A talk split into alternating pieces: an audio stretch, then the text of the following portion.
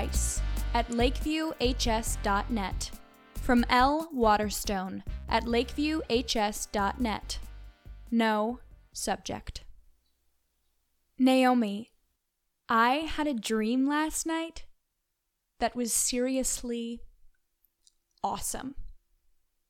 I was in the locker room at my old school after a field hockey match. Everyone's cleats were squeaking against the tile. The girls on my team were laughing and joking around and knocking shoulders all around me. We won our match. We'll probably go out for pizza after, if it's a Friday. Everyone will pile into Amelia's car and we'll spend the night in her basement, being loud and then quiet and then loud again, talking through some Netflix original movie. It was an awesome dream. It was so basic, just like any random memory, and nothing compared to the kinds of things that happen around here. It was normal, but it was like magic, like real magic that makes you feel happy and content. Not like the magic people around here do with spells and hexes or whatever. Magic. Just life kind of magic. Do you know what that's like? I'm worried I can't go back to that. It was just a dream. A really good one. Naomi, we've exchanged too many emails to count. We've had so many meetings over such a short amount of time. I just got here. I've only been in Lakeview for a couple of weeks, but somehow I'm a part of it. Not in the good way, not in the field hockey team way. I am a part of Lakeview in a way that I don't understand and a way that makes me exhausted. Everything in this town works so strangely. I get pages long emails from you if I suggest writing about school sports teams in the school newspaper. Danilo Torres is talking about me on the morning announcements. I've never even met Danilo. There are mermaids in the swimming pool and rose petals scattered through the hallways, and everyone thinks that if they go to a football game, something terrible will happen. Last week, I tried to talk to a guidance counselor about my class schedule because I already took statistics at my old school, but she wouldn't switch me out of the class. She just kept saying, Vote me back into biology, and handed me a campaign poster with her face on it. What kind of school has elections for teachers? That can't possibly be effective. And eighth graders selling stereotypes? How is that a fundraiser? Who okayed that? I went to them anyway to support the school, I guess, but it was weird. The eighth grade girls wouldn't look at me. Or they would, but they'd act like I wasn't there.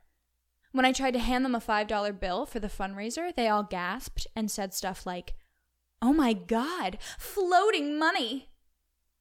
There's the expanding forest, too. What's up with that? I drove by it the other day, and flowers started growing up out of my dashboard.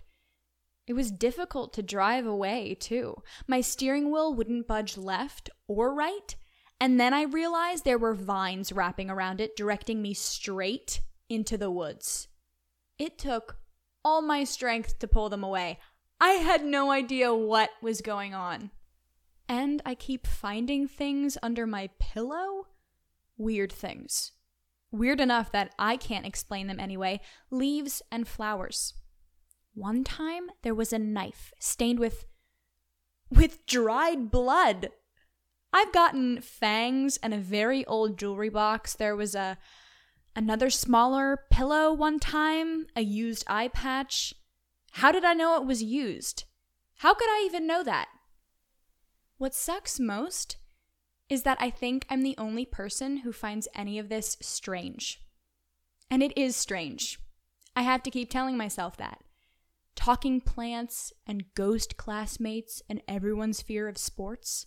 That's all strange. But even my dad's, well, they don't seem bothered by any of it. The other day, there was a cat in our front yard. It looked like any random house cat, except that it was the size of a miniature horse.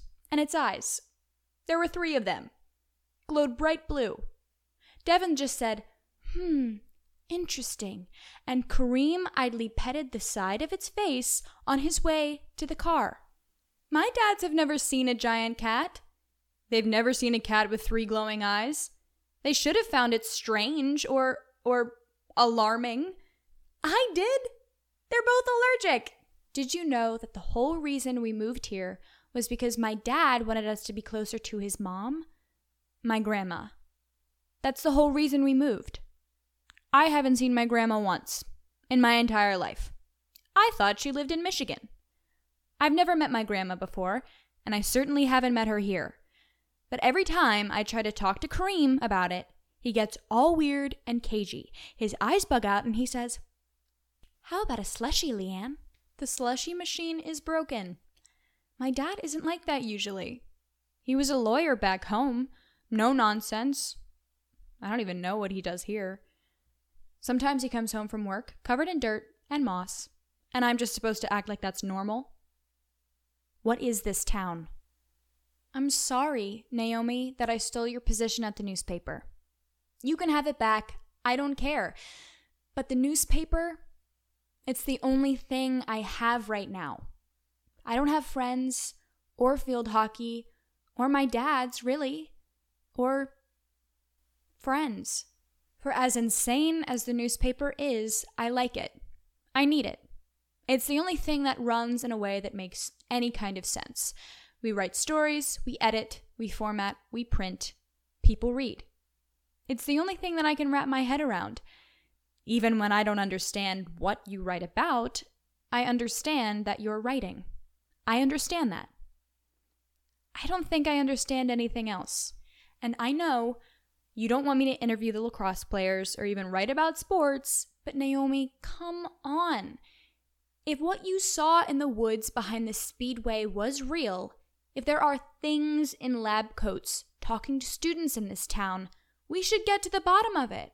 That's what newspapers are for. Asking questions and writing stories and investigating, even if it's scary. Maybe you think athletes are dangerous. But don't the lacrosse players deserve to be heard too? When Yvonne the ghost appeared in the middle of our meeting the other week, and I freaked out because there was a ghost in our meeting, you told me to talk through my uncertainties instead of letting them scare me. You've been telling me that a lot since I've gotten here, and it's great advice. You should take it. I know you feel uncertain about talking to the athletes at this school, but that's why you have to talk to them. We've got to hear from their perspective. You're right. No one pays attention to the athletes here, and that is dangerous for them. If something weird is going on, who are they going to go to? Everyone in Lakeview is afraid to talk to them. I don't let my fears hold me back, and I certainly will not be held back by yours. I want to do an article about the athletes at this school. We need to hear what they have to say. I don't think it's dangerous. I don't think anyone can actually prove that they are. Don't be scared by your uncertainties, Naomi. Let's talk through them. I know you're frustrated by me, and I know that working with me drives you insane, but please, this town freaks me out. Work with me. The newspaper is all I have.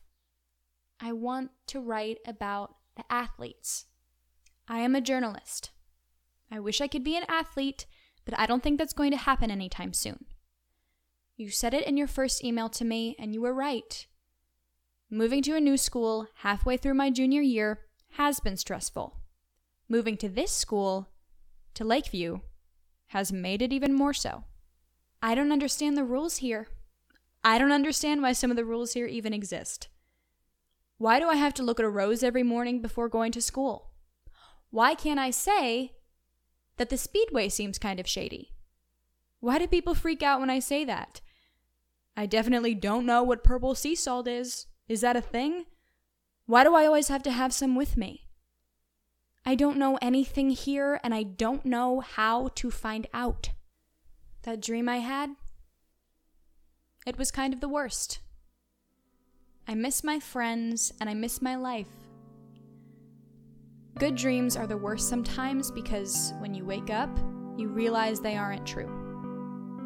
I woke up and I was here in Lakeview where nothing makes sense and people don't like me and everything feels so uncertain.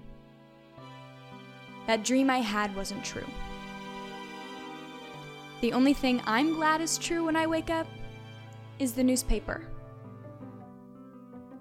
Don't push me out of it, Naomi. From Leanne Waterstone.